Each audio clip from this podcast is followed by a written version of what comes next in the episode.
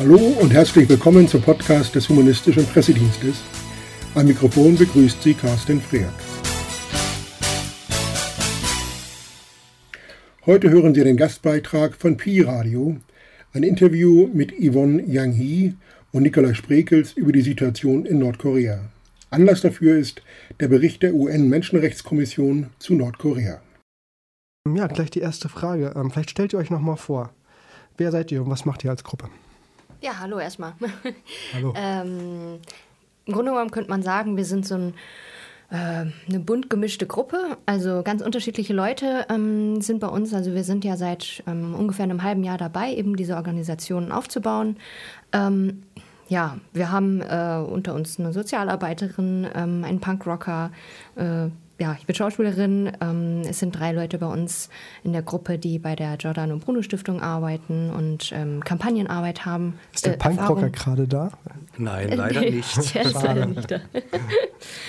genau, und ähm, ja, alle mit dem Ziel eben, ähm, also im Grunde genommen könnte man sagen, wir haben so zwei, zwei, mh, zwei Hauptziele. Äh, zum einen ist es die Aufklärungsarbeit, ähm, sprich die Menschen darüber zu informieren, was tatsächlich äh, in Nordkorea los ist, beziehungsweise wie es den Menschen dort geht und wie es um die Menschenrechte oder die nicht vorhandenen, ähm, äh, ja, wie es mit denen aussieht und ähm, also Aufklärungsarbeit. Und zum Zweiten, ähm, dass wir versuchen wollen, ähm, mit Kampagnen und Zusammenarbeit mit anderen Organisationen äh, die Leute zu unterstützen, die dort vor Ort ähm, tatsächlich den Menschen helfen, beziehungsweise Flüchtlingen, wenn sie dann ähm, es schaffen, aus Nordkorea rauszukommen.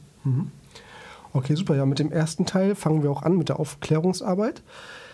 Ähm, Nordkorea, es hat sich einiges getan in letzter Zeit. In den Medien äh, ist herumgegangen die Ermordung oder diese klassische stalinistische Säuberungsaktion, wenn man es mal so nennt, des äh, Onkels von Kim Jong-un, also den Herrscher. Dem sein Onkel, der General, der wurde ermordet, plus seine äh, Anhänger, wenn man das so sagen kann, oder seine Gefolgsleute. Und seine Familie. Und genau seine Familie. Was steckt denn hinter diesem Umsturz? Man weiß ja, es wird ihm vorgeworfen, er soll die versucht haben, die Regierung zu stürzen und die Wirtschaft in Mitleidenschaft gezogen haben. Und er soll sogar Pornofilme geguckt haben, als vielleicht schlimmstes Vergehen, man weiß es nicht. Ähm, aber genau, was steckt eigentlich, oder gibt es da noch wirkliche Gründe dahinter? Ähm, die Antwort darauf ist ganz einfach, wissen wir nicht. um das ein bisschen mehr auszuführen. Es ist so, dass ähm, wir alleine schon nicht einschätzen können und auch äh, Experten, mit denen wir im Gespräch sind, nicht einschätzen können, wer hat wirklich wie viel Macht in Nordkorea. Ähm, man stellt sich zum Beispiel die Frage, ob Kim Jong-un tatsächlich, so wie es von Nordkorea aus dargestellt wird, der alleinige diktatorische Herrscher dort ist oder nicht. Ähm, speziell die Ermordung jetzt von seinem Onkel Jang Song-Tek bedeutet eigentlich, jedenfalls schätzen wir und viele andere das so ein, ein Machtverlust für ihn. Jang Song-Tek ist von Kim Jong-il, also dem Vater von Kim Jong-un, äh, ihm an die Seite gestellt worden, eigentlich als erfahrener Berater. Und die Tatsache, dass es ihn jetzt nicht mehr gibt, bedeutet für Kim Jong-un einen Machtverlust. Es können, ist daher eigentlich unwahrscheinlich, aber auch nicht ausgeschlossen, dass äh, das wirklich auf Befehl von Kim Jong-un her passiert ist. Ähm, wir vermuten oder man vermutet allgemein, dass es äh, auch innerhalb von Nordkorea Machtkämpfe gibt zwischen verschiedenen Funktionären. Du hast auf der einen Seite die Partei als höchstes Organ im Land, auf der anderen Seite hast du den Generalstab, der unter Kim Jong-il sehr viel mehr Macht bekommen hat, als das vorher so war. Und insofern, warum genau ermordet wurde, wissen wir nicht. Was wir sagen können, er wurde nicht von 120 wilden Hunden gefressen, wie das in den Medien äh, hier die Runde machte. Das ist ähm, als ja, etwas makaberer Scherz in Südkorea entstanden. Da hat ein Comedian diese Geschichte einer kleinen Zeitung untergejubelt. Das haben größere Zeitungen übernommen und während man es in Südkorea schon gelüftet hat, wo das herkommt und dass es nicht stimmt, kam es dann auch in Deutschland in die Medien. Ähm, wir wissen von einer Veranstaltung, die wir vor einer Woche mit einer Organisation aus England hatten, wo Mr. Jung ähm, über das System sprach. Das ist der wohl ja, früher am höchsten gestellteste Flüchtling, der außerhalb des Landes lebt. Und der sagte ganz klar, der Jung Song-Tek ist hingerichtet worden, er ist erschossen worden, wie der, leider traditionell die Hinrichtungsmethode ist. Und es gibt ja in den westlichen Medien jetzt noch ähm, die Darstellung, dass äh, der General Yang Zek-Tek, äh, Yang äh, ein Reformer war, der jetzt beseitigt wurde. Jang Song-Tek. Jang Song-Tek, genau. Ja. Das ist schwierig mit den Namen. Ja, ähm, er gilt bei einigen ausgewiesenen Experten als ein gemäßigter Reformator, aber auch nicht sehr erfolgreich in dem, was er tut. Es steht wohl außer Frage, dass er sich an dem Regime mit bereichert hat persönlich aber gerüchteweise von Leuten, die nicht mehr in Nordkorea sind, ähm, soll er auch versucht haben, etwas, das Land etwas mehr in Richtung Menschenrechte voranzubringen. Ob das wirklich stimmt, wissen wir nicht. Wenn es tatsächlich so ist, dann könnte das auch ein Grund für die Ermordung sein, natürlich. Okay. Ein zweites Thema, was die äh, Weltöffentlichkeit bewegt, sind ja die äh, oder das Manöver von, der, von den amerikanischen Streitkräften und südkoreanischen Streitkräften, die gerade stattfinden, wie jedes Jahr auch. Und äh, normalerweise finden dann auch wieder Provokationen von Nordkorea statt. Ähm, wie sieht das diesmal aus? Diese äh, defensiven Manöver, so wie sie genannt werden, ähm, von südkoreanischer äh, Seite und von den USA, ähm, die finden ja jährlich statt. Und ähm, ja, Nordkorea ähm, sieht die halt eben als äh, Angriffsvorbereitung als einzige Reaktion momentan äh, noch äh, wurde von, wurden von Nordkorea ähm, vier Kurzstreckenraketen ins japanische Meer abgeschossen. Also das war so quasi die Reaktion bis jetzt darauf. Und ähm, ja, zeitgleich zu diesen, zu diesen Manövern haben aber eben ja auch die äh, Familientreffen ähm, stattgefunden und äh, das ist schon ja, ziemlich beachtlich, also dass es doch trotzdem zeitgleich stattfinden konnte. Also auch, dass das von nordkoreanischer Seite ähm, ja, erlaubt wurde, ne? also dass es, dass es das nicht beeinflusst hat. Ähm, also so eine ambivalente Reaktion. Einerseits wird militärisch agiert, aber auch zeitgleich äh, so Versöhnungsmaßnahmen wie diese Familienzusammenführung. Was ähm, auch interessant ist, ist, dass mhm. eben ähm, äh, die Region äh, ähm, Kaesong, äh, dass dort auch den Südkoreanern, also südkoreanischen Arbeitern, ähm, die Einreise dort auch ähm, in letzter Zeit äh, erleichtert wurde. Also das war früher auch, auch anders. Also von daher, es gibt da so ein paar, mh, hm, oder das sind so, so Tendenzen, Bewegungen, also die, ähm, die sind ganz, ganz gut oder ja. Mhm. Hoffnungsvoll. Mhm. Okay. Und ungewöhnlich vor allem. Mhm. Wenn wir uns ans letzte Jahr erinnern, darüber hatten wir schon mal gesprochen wo dann sogar Raketen an der Grenze in Stellung gebracht wurden, Kriegserklärungen rausgingen und so weiter, ist das jetzt ein doch deutlich anderer Kurs. Mhm. Ähm, mich interessiert nochmal diese Familienzusammenführung. Ähm, das klingt erstmal ganz nett. Wie kann man sich das vorstellen? Äh, naja, also äh, die wurden ja ähm, letztes, die waren ja eigentlich schon früher geplant, eben auch äh, letztes Jahr schon, und da wurden die ja von nordkoreanischer Seite dann kurzfristig doch auch abgesagt. Und ähm, ja, seit dem Koreakrieg sind ja unglaublich viele Familien äh, getrennt und ähm, haben sich so 60 Jahre ja, in etwa nicht, nicht gesehen. Und ähm, ja, und da wird es dann eben so drei bis 400 äh, Menschen äh, ermöglicht, äh, sich wieder zu sehen. Und die also die, die dann auf ihre Familienangehörigen treffen aus dem Süden, ähm, teilweise äh, erstmal so ein bisschen aufgepäppelt werden. Also ähm, mhm. mit äh, Vitaminen und ähm, oder dass die Zähne gemacht werden, also dass sie irgendwie ein Gebiss bekommen, ähm, dass sie auch ansehnlicher aussehen und ähm, sie werden natürlich vorher auch geschult, ganz klar. Also diese Treffen werden ja auch stehen unter Beobachtung, also äh, mhm. da kann nicht frei gesprochen werden, natürlich. Und ähm, das heißt eben auch, dass danach, äh, nach den Treffen, äh, die dann natürlich auch wieder, auch wieder geschult werden, ähm, äh, Selbstkritiksitzungen, ähm, sie, sie, kommen dann nach Pyongyang, mhm. erstmal wieder ähm, Geschenke, die sie eventuell von Angehörigen aus Südkorea bekommen haben und auch oder auch Geld, äh, ja, wird dann auch abgenommen. Ähm, und äh, ja, also von daher ist es ein bisschen. Äh, also keine ungehemmte Wiedersehensfreude, ja, die da. Aber natürlich trotzdem ähm, hm. sicherlich sehr, sehr bewegend für die, für hm. die Menschen. Südkoreanische ähm, Teilnehmer dieser Treffen haben auch berichtet, dass die nordkoreanischen Angehörigen doch sehr häufig erwähnt haben, wie super das Regime ist, wie toll Kim hm. Jong-il früher war, wie toll jetzt Kim Jong-un ist und das so überdurchschnittlich oft erwähnt haben, dass man sich schon ein Bild machen kann, wie wenig frei die eigentlich sprechen dürfen miteinander. Mhm. Ähm, wir machen weiter. Äh, in Nordkorea. Wir hatten das Thema ähm, Yang Sek-Tek, der ermordete General. Jang Song-Tek. Jan Song-Tek, oh Gott. Jan Song-Tek, der ermordete äh, Onkel und General von Nordkorea.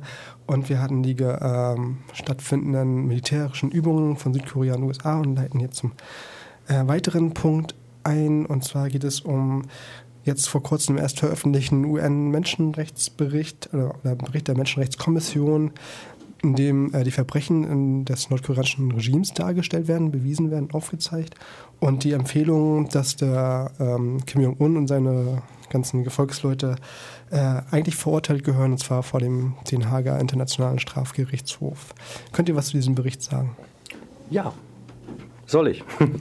Also ähm, Gerne. dieser Bericht, wir haben vor einem Jahr erfahren, dass der ähm, erarbeitet wird und hatten da schon große Hoffnungen reingesetzt. Die wurden bei weitem übertroffen.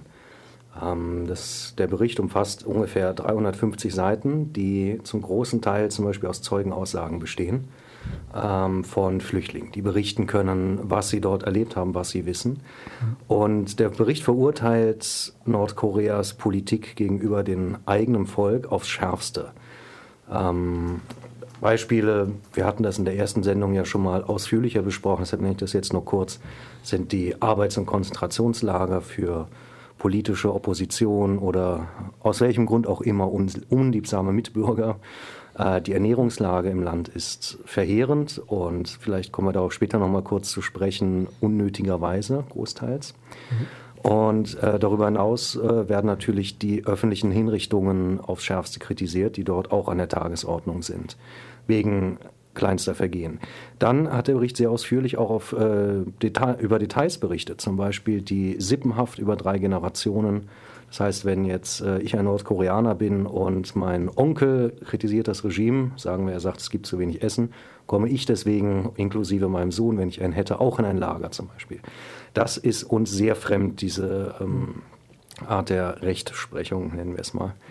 Und dieser Bericht hat aufs Schärfste, also wieder diese Zustände kritisiert und hat klargemacht, dass es doch weltweit äh, zu den allerschlimmsten Verhältnissen dort gehört. Es gibt viele Länder, in denen es Menschenrechtsverletzungen gibt. Nordkorea toppt das im Moment ziemlich. Mhm oder was heißt im Moment, seit leider schon vielen Jahrzehnten. Äh, zum Zweiten hat der, äh, als der Bericht vorgestellt wurde, hat Mr. Kirby, der das gemacht hat, ganz klar einen Satz gesagt, den wir sehr begrüßt haben. Die Welt weiß jetzt Bescheid. Es gibt jetzt keine Ausrede mehr, nicht zu intervenieren. Wenn wir an den Zweiten Weltkrieg denken, als der zu Ende war, hat die Weltöffentlichkeit aufgeschrien, als bekannt wurde, was in Deutschland passiert ist und in Polen und hat gesagt, äh, nie wieder darf so etwas passieren. Und es wurde gesagt, hätten wir das früher gewusst, hätten wir früher interveniert. Hm. Ähm, nun kann man die Konzentrationslager in Deutschland und die in Nordkorea, es gibt von den insgesamt ungefähr 16 Lagern vier, die wirklich als Konzentrationslager bezeichnet werden können, natürlich nicht direkt gleichsetzen. Da passieren zwei unterschiedliche Dinge. Es gibt in, in Norddeutschland keine Gaskammern. Das ist jetzt nicht auf die industrielle Vernichtung von Menschen konzipiert. Trotzdem, wer da reinkommt, kommt nicht mehr raus. Äh, dafür ist angelegt. Wir haben da Zwangsarbeit, Hinrichtung, Folter. Und momentan schätzt man, dass in, in den Medien ist immer die Rede von 200.000 Menschen, die da drin sind. Es sind wohl eher, hat auch der UN-Bericht jetzt bestätigt, 120.000 was die Sache ja nicht weniger schlimm macht. Mhm. Und ähm, die Überlebensdauer dort ist auch auf ein paar Jahre angelegt. Man kann also mal rechnen, was in den letzten 50 Jahren an Menschenleben vernichtet wurde. Also auch wenn man es nicht gleichsetzen kann, ähm, die Weltöffentlichkeit sollte darauf reagieren und dann nicht weitere zehn Jahre zuschauen, ohne wirklich aktiv zu werden. Mhm. Äh, ein sehr eindringlicher Bericht. Äh, auch das mit der Sippenhaft hat mich sehr gefangen genommen. Das ist echt mittelalterlich. Ja. Ähm, was, wie kann man denn einschätzen, was sind denn die Konsequenzen der Weltöffentlichkeit? Was macht die Staatengemeinschaft? Oder wird es diese Verurteilung dann wenigstens pro forma geben? Das ist mehr als fragwürdig. Also die logische Konsequenz wäre jetzt ein äh, Prozess in Den Haag. Äh, Nordkorea erkennt natürlich dieses Gericht nicht an. China könnte ein Veto einlegen, was auch nicht so unwahrscheinlich ist, dass es zu einem Prozess kommt. Und die Zugriffsmöglichkeiten sind natürlich auch sehr fragwürdig. Ähm, Kim Jong-un wird sicher nicht zu diesem Prozess erscheinen, wenn es ihn geben sollte. Und selbst wenn er dort verurteilt wird, ist die Frage, wie dann die weitere Konsequenz aussehen sollte. Also sollte man nicht die Hoffnung darauf legen, sondern eher darauf hoffen, dass die internationale Gemeinschaft aktiv wird. In welcher Form auch immer. Momentan sieht es ja so aus, dass so ziemlich jede Sanktion gegen Nordkorea verhängt ist, die man nur verhängen kann, also Wirtschaftssanktionen, äh, Verbot von der Einfuhr von Luxusgütern. Wir wissen von Kim Jong-il, dass er Hunderttausende Euro oder Dollar trotzdem äh, investiert hat in seinen Lieblingskognak jedes Jahr. Also so eine Sanktion, das ist immer so eine Sache. Aber darüber hinaus gibt es doch eher, also es gibt schon Hilfe in Einzelfällen, es gibt einzelne NGOs, es gibt einzelne Regierungen, die versuchen, Flüchtlingen hier und da ein bisschen zu helfen. Das passiert sehr diskret natürlich wegen der komplexen diplomatischen Beziehungen zu asiatischen Ländern, die daran indirekt oder direkt beteiligt sind. Also eigentlich wäre das nicht die Lösung. Die Frage ist, was kann man als internationale Gemeinschaft jetzt tun, um dagegen vorzugehen? Hm. hm. Diese Frage muss wohl unbeantwortet hier im Raum erstmal ja. stehen bleiben oder hast du eine Antwort? Ich will es mal so sagen, ich habe keine Antwort darauf. Mhm. Ähm, aber theoretisch bliebe nicht viel mehr übrig, als äh, entweder massiven Druck auf Kooperationspartner mit Nordkorea auszuüben das wäre dann China. Das ist dann wieder eher sehr schwierig bis unmöglich.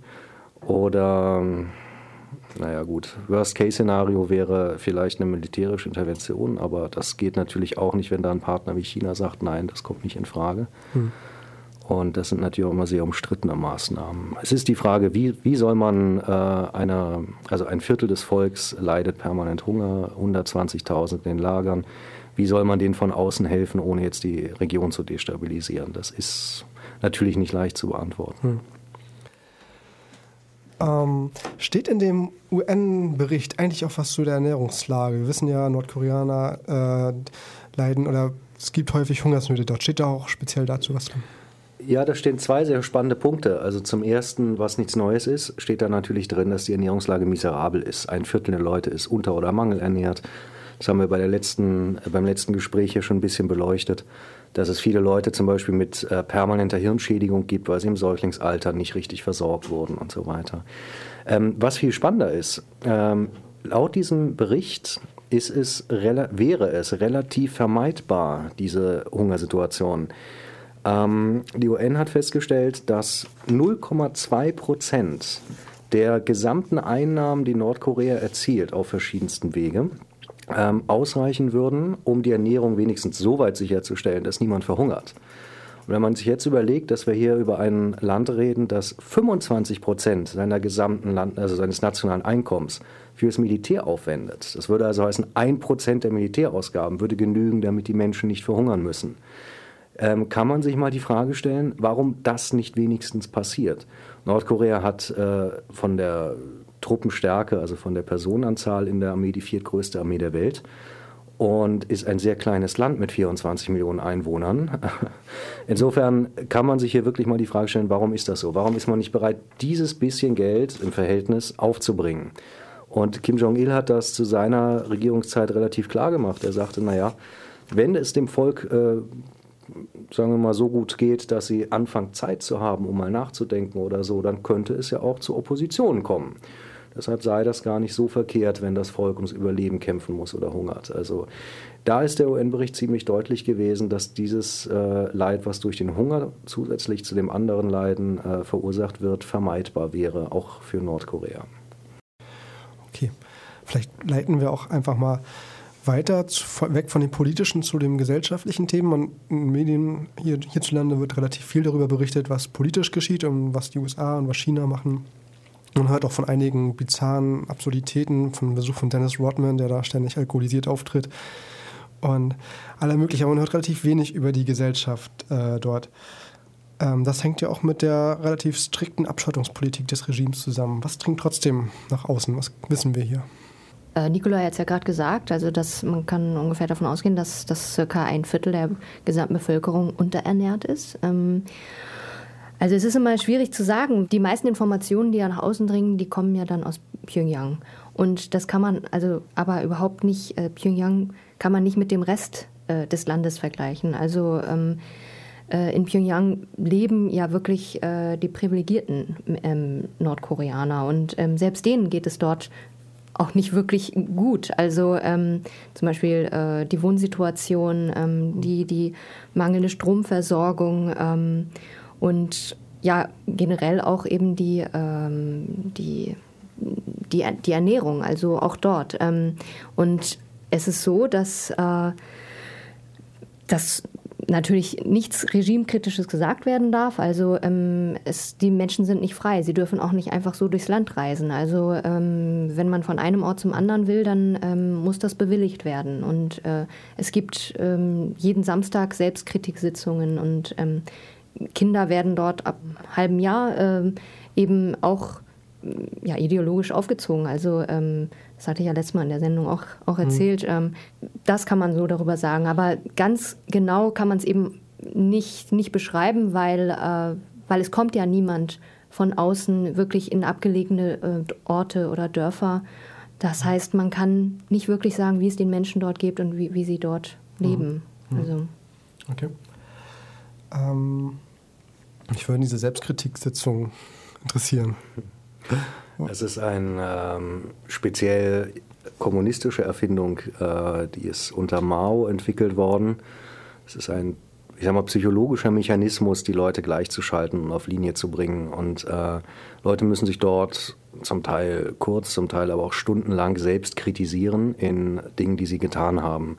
Das geht also in China wissen wir das zum Beispiel, ging das früher so weit bis zum Gedankenverbrechen. Wer also einen Moment auch nur gedacht hat, Mao sei jetzt nicht ein gottähnlicher Führer, ähm, musste sich dann dort öffentlich dafür kritisieren. Und das macht einen natürlich psychologisch sehr klein. Und es ist viel leichter, die Leute dann unter Kontrolle zu halten. Und das passiert in Nordkorea natürlich auch.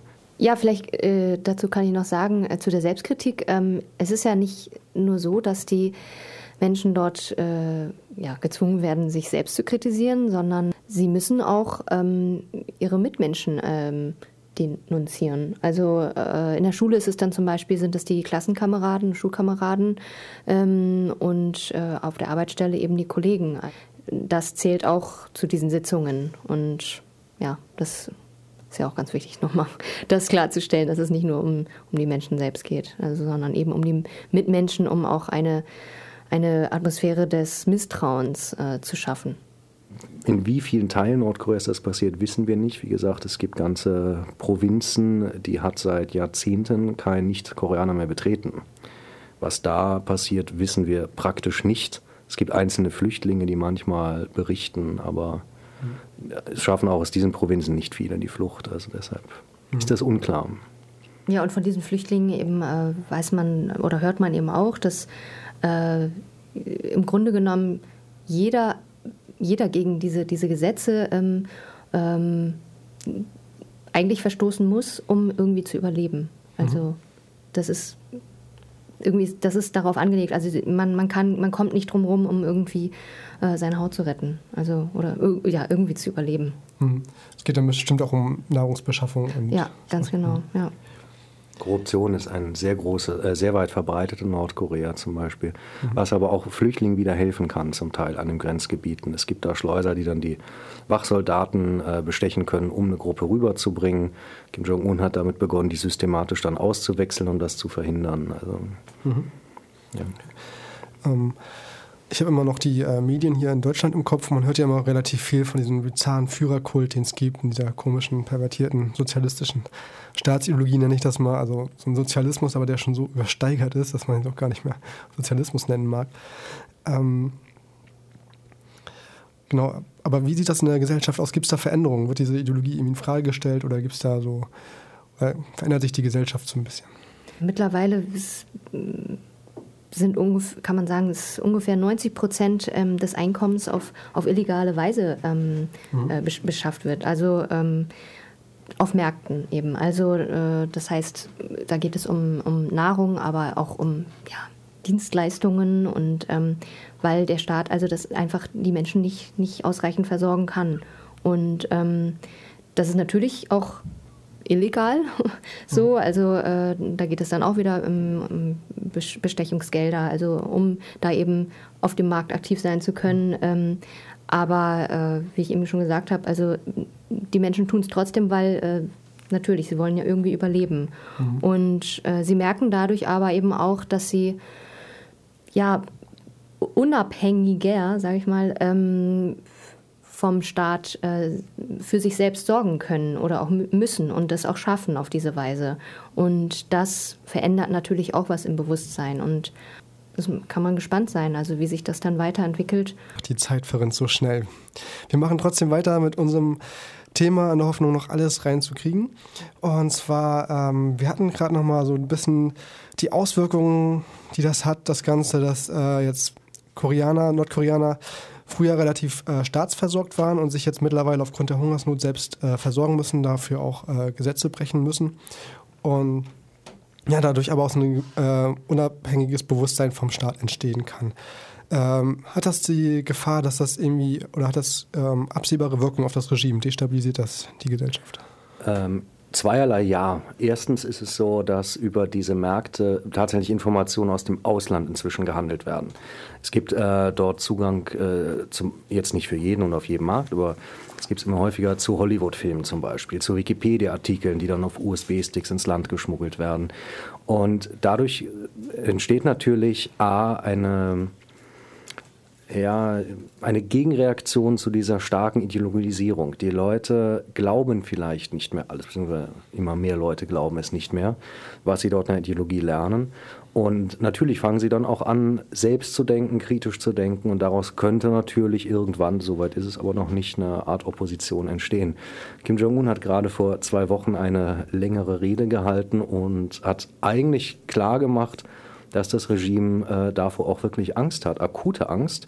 Und er sagte dort zum Beispiel, man müsse jetzt wörtlich übersetzt, drei Lagen Moskitonetze über das ganze Land spannen, um da keine Informationen mehr durchzulassen. Man müsse gegen jeden westlichen Kontakt ankämpfen. Zynischerweise hat äh, drei Tage später oder vier Tage später die Regierung Nordkoreas bei der UN um Hilfe gebeten, weil dort gerade die Maul- und Klauenseuche massiv ausgebrochen ist und man, naja, der Lage nicht mehr Herr wird. Und das zeigt natürlich auch hier, dass das Regime äh, sich gerne noch weiter abschotten wollen würde, aber es geht einfach nicht mehr. Ähm, man ist auf Hilfe angewiesen. Hm. Und ähm, du hast gerade diese Maul- und Klauenseuche angesprochen, die Le Leute leiden Hunger. Das führt dazu, dass viele Leute auch versuchen zu fliehen, das Land zu verlassen. Ähm, wie gelingt ihnen das und welche Gefahren gibt es dabei? Ja, also eine Flucht über die DMZ direkt nach Südkorea, das ist einfach nicht möglich deswegen fliehen die Menschen dann eben über die Grenze nach China. DZM, das musst du erläutern. Demilitarisierte äh, Zone. Um, ähm, also das, das hatte ich, genau, das hatten wir letzte, letztes Mal besprochen. Das ist einfach ähm, ungefähr ein vier Kilometer breiter äh, Streifen Niemandsland quasi, also mit Stacheldrahtzäunen, also Bewachung von Soldaten auf beiden Seiten und ja. Ähm, Entschuldige, dass ich unterbreche demilitarisiert ist da eigentlich sehr zynisch, denn es ist die am schärftesten militärisch bewachte Grenze der Welt. Und wie Yvonne schon sagte, ähm, stehen sich dort im Prinzip zwei kampfbereite Armeen gegenüber. Wenn man es zusammenrechnet, ist das ungefähr eine Million Soldaten, die sich da angespannt gegenübersteht. Also auf südkoreanischer Seite sind ja auch noch die Amerikaner mit dabei. Nicht, nicht wirklich demilitarisiert. Nein, und da kommt kein Flüchtling durch. Es gab, glaube ich, in der gesamten Geschichte drei, vier Fälle, die da irgendwie einen Weg gefunden haben, aber das ist keine Route. Also ja, und von daher ähm, versuchen die Menschen es dann halt ähm, äh, nach China, also äh, über zwei Flüsse, also, ähm, hauptsächlich auch den, den Tumen-Fluss. Und das ist natürlich sehr, sehr gefährlich. Also ähm, die können auf der, auf der Flucht schon ähm, natürlich erschossen werden oder, oder äh, bei, in, in, im Winter ähm, oder, oder ertrinken, ähm, erfrieren, werden erwischt. Ähm, es besteht natürlich auch ein Menschenhandel ähm, dort, also Schleuser ähm, gehen, sind auch direkt äh, im Land und ähm, locken auch teilweise besonders natürlich Frauen äh, oder junge Frauen auch an äh, nach China zu kommen und werden dann eben äh, an chinesische Bauern verkauft oder kommen in die Zwangsprostitution und mhm. ja. Okay, also schlimme Geschichten, die dabei passieren und die Leute haben sehr viel Hilfe und Unterstützung notwendig. Ja. Ja. Mhm. Ähm, gibt es dann, nochmal zurück zur Gesellschaft, gibt es denn Auswirkungen auf die nordkoreanische Gesellschaft, dass es Leute tatsächlich auch schaffen, erfolgreich auszuwandern? Ja, also naja, es ist ja so, aufgrund eben dieser Sippenhaft ähm, ist es natürlich ein großes Risiko. Also ähm, wenn, wenn jetzt jemand flüchtet und äh, hat in Nordkorea noch Familie, ähm, deswegen sind es halt auch ähm, sehr, sehr viele Frauen, also überwiegend Frauen, die äh, flüchten, weil äh, da die Chance, ähm, dass das entdeckt wird im, in Nordkorea, ähm, geringer ist, weil die eben so traditionellerweise ähm, eher zu Hause sind und, und, nicht arbeiten. Wenn jetzt ein, ein Mann äh, flüchtet, dann ähm, wird er dann vielleicht bei der Arbeit vermisst. Ähm, und wenn das eben aufliegt, dann wird natürlich die ganze Familie bestraft, also kommt, kommt ins Lager. Und ähm, ja, wenn, wenn jetzt die Flüchtlinge in China äh, erstmal sind, dann sind sie dort ja eben auch nicht sicher. Und ähm, also es wird dann in Nordkorea von der Familie versucht, eben den Menschen, der dann vermisst wird, äh, als ähm, äh, also tot darzustellen. Also dass mhm. ähm, damit nicht äh, auffliegt, dass derjenige geflüchtet ist, weil mhm. eben die ganze Familie darunter leidet. Aber letztendlich, wenn ein Flüchtling es wirklich schafft und auch aus China äh, rauszukommen und ähm, es schafft, nach Südkorea zu kommen, ähm, ja, und die bauen sich dort ein neues Leben auf und teilweise versuchen sie natürlich auch ähm, Angehörige nachzuholen, was sehr schwierig ist und ähm, ja, sie versuchen ähm, Geld äh, wieder zurückzuführen oder Informationen ins Land zu bringen. Das und das zum Teil ziemlich erfolgreich auch. Ja, ne? okay.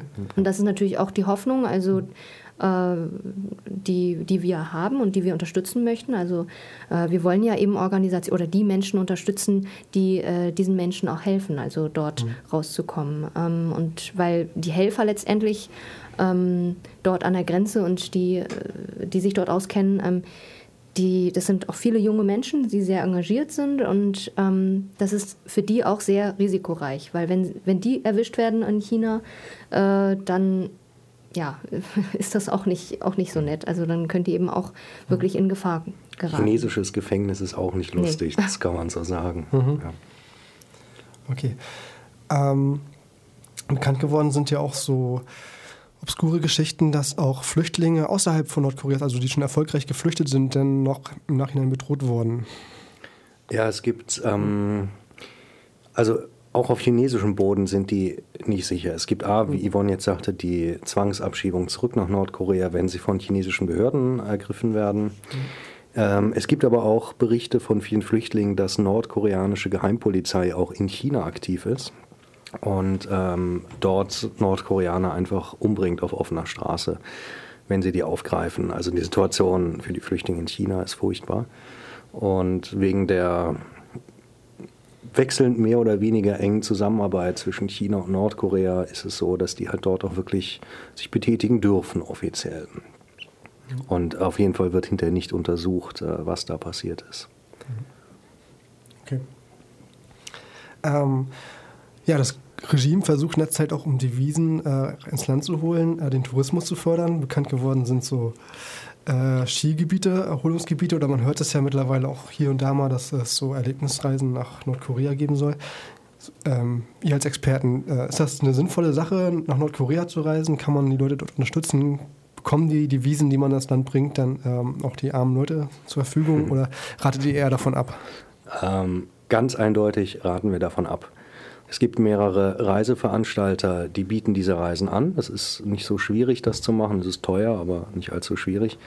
Und man ist auch als Tourist in dem Land sicher. Das zum positiven Teil. Ähm, zuständig von nordkoreanischer Seite haben wir von einem äh, früheren äh, Regierungsberater mal erfahren, Mr. Jung, der jetzt ähm, gegen das Regime öffentlich aussagt. Zuständig ist ähm, das sogenannte äh, Zimmer 38. Zimmer sind da die einzelnen Geheimdienstsektionen in Nordkorea. Und warum ist das wichtig, wenn man über Tourismus spricht, dass die zuständig sind? Die Aufgabe dieses Büros oder dieser Abteilung ist es, die Wiesen ins Land zu holen. Und dass die jetzt diese Tourismusprogramme betreuen, ist, glaube ich, ganz klar, warum man in Nordkorea den Tourismus jetzt verstärken will und wo das Geld landet, was ein Tourist dafür bezahlt, zum großen Teil jedenfalls. Ähm, was man dort zu sehen bekommt, ist sicher auch nicht uninteressant, aber es hat seine durch und durch komplett, jede Minute ist durchorganisiert. Man bekommt nicht zu sehen, was man nicht äh, zu sehen kriegen soll. Man macht eine Reiseroute, man ist niemals ohne Begleiter von nordkoreanischer Seite, die aufpassen, was man fotografieren darf, die auch Fotos löschen, wenn sie ihnen nicht passen, die sagen, was man filmen darf, ähm, wie man was fotografieren oder filmen darf. Ähm, man darf zum Beispiel keine Statue oder kein Bild von Kim Il-sung oder Kim Jong-il oder Kim Jong-un fotografieren, darf nur einen kleinen Teil wie die Füße abschneiden. Das alleine schon Verbot. Man darf keine Menschen fotografieren, die da rumlaufen, offiziell, weil die sich dadurch äh, beleidigt fühlen und das nicht wollen. Äh, man kommt mit keinem Nordkoreaner ins Gespräch, außer höchstens ein paar Leuten in Pyongyang, vielleicht, wenn man Glück hat, die dann aber auch äh, natürlich zu den Privilegierten gehören. Man bekommt also eine schöne Show geboten. Ähm, aber man sieht nicht, was wirklich in dem Land los ist und womit man sich anfreunden muss. Man wird sich vor den Statuen verbeugen müssen, wie das jeder Mensch dort muss. Da gibt es keine Ausnahme für Touristen. Ich habe noch von keinem gehört, der es nicht gemacht hat. Äh, wäre mal gespannt, was da passieren würde, aber bitte nicht ausprobieren. Ähm, man ist verpflichtet, da Blumen niederzulegen und so weiter. Also es ist nicht schön. Man darf ohne Begleitung nicht mal das Hotel verlassen. Also es ist keine schöne Reise und man kriegt nur zu sehen, was das Regime einem zeigen will. Und man unterstützt finanziell das Regime dabei, also bitte nicht. Also man macht sich auch ein bisschen mitschuldig an dem, was in dem Menschenrechtskommissionsbericht äh, dargestellt wurde. Irgendwie schon, ja. ja. Okay. Soll ich jetzt meine Handynummer angeben für die Reiseagenturen, dass die sich bei mir beschweren können? die posten wir auf der Homepage. Danke. Machen wir. ähm, wir machen weiter. Wie kann man euch unterstützen? Ja. Ja, also zum einen, ähm, also auch, auch für nähere Informationen ähm, haben wir eine Webseite, mhm. ähm, www. Soll ich dir mal sagen jetzt? Gerne, ja. gerne. Einfach raushauen. Ähm. Alle Zuhörerinnen wird der Bleistift schwitzen ja, genau. und Zettel rausholen. ähm, www.saram-nk.org Genau. Steht NK für Nordkorea. Ja. Ja. Saram ist ein äh, Wort aus dem Koreanischen eigentlich, was äh, für Mensch steht. Und da wir den Fokus auf die Menschen statt auf die große Politik legen wollen, haben wir das als Namen sinnvoll gefunden.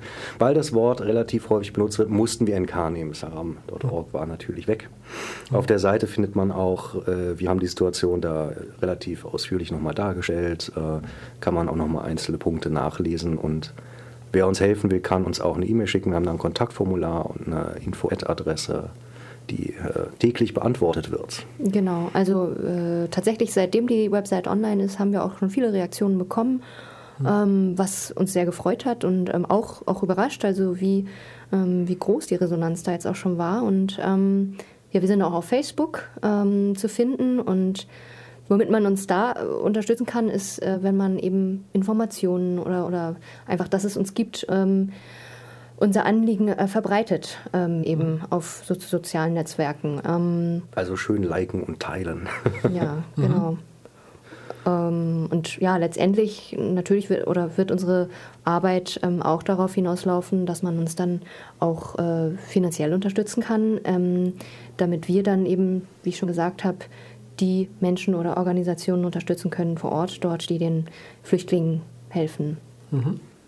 Was wiederum ja auch den Nordkoreanern im Land äh, zugutekommt, äh, durch Geldzurückfluss ähm, oder Informationen eben, die dann dort ins Land kommen und das wiederum sich dann auf das ähm, äh, einfach Bewusstsein ähm, der mhm. Menschen dort auswirkt. Was man auch noch als weitere Informationsquelle nutzen kann, äh, in wenigen Minuten um 20.15 Uhr läuft heute auf Arte ein Film, Camp 14 heißt der, äh, was ein sehr beeindruckender Film ist. Ähm, es geht um Shin Dong-hyuk, das ist ein junger Mann, dem als er, ich glaube, 24 war, die Flucht aus einem dieser vier berüchtigten Lager für politische äh, Gefangene gelungen ist. Das Besondere an ihm ist nicht nur, dass er lebend fliehen konnte und auch aus Nordkorea später fliehen konnte. Er ist in diesem Lager geboren worden. Und ähm, er berichtet in diesem Film relativ exklusiv. Es gibt wenig längere Interviews mit ihm dazu. Er hat zwar ein Buch auch mit äh, äh ein Buch geschrieben, aber hier kann man ihm wirklich im Dialog dann zuhören, wie er berichtet, was er dort erlebt hat und er berichtet auch sehr schön, wie es ihm selbst dabei gegangen ist. Er ist in diesem Lager aufgewachsen, hat die Welt nur so kennengelernt und es gibt, also er hat in dem Film einen Fluchtplan seiner Mutter und seines Bruders verraten, als er noch ein Kind war. Äh, die daraufhin exekutiert wurden, wobei er zusehen musste, er selbst kam dafür im Lager nochmal in die eher, ich sag mal, harte Abteilung und wurde dort nochmal massiv gefoltert über, ich glaube, ein halbes Jahr. Auf jeden Fall, er berichtet genau, wie der Alltag dort ist und wie die Flucht war und wie sein Leben jetzt hinterher aussieht, wird in dem Film auch beleuchtet. Wer sich äh, diesen Film angeschaut hat, ich sag mal, einen Eindruck davon, worüber wir hier eigentlich reden, wenn wir einfach mal sagen, 120.000 Leute in diesen Lagern, das äh, visualisiert das schon. Aber äh, der Film geht auch ganz schön an die Nieren. Das mhm. sollte man auch dazu sagen. Ich würde schon sagen, klingt nicht nach einer leichten Nein. Abendsunterhaltung. Nein. Aber sollte man sich, wenn man sich dafür ernsthaft interessiert, doch auch anschauen. Ja, ich habe ähm, witzigerweise, mich ange als ich mich anfing mit dem Thema zu beschäftigen, gehörte mit zu den ersten Dingen, diesen Film zu gucken, der damals ins Kino kam. Und äh, der Film ist sicher mit dafür verantwortlich, dass es uns heute als Organisation so gibt. Mhm. Okay dann hat er ja sein Ziel erreicht, hoffentlich. Ja. ja. Okay, ähm, ja, Yvonne Nikolai, vielen Dank, dass ihr hier wart. Danke für die Einladung. Ja, genau.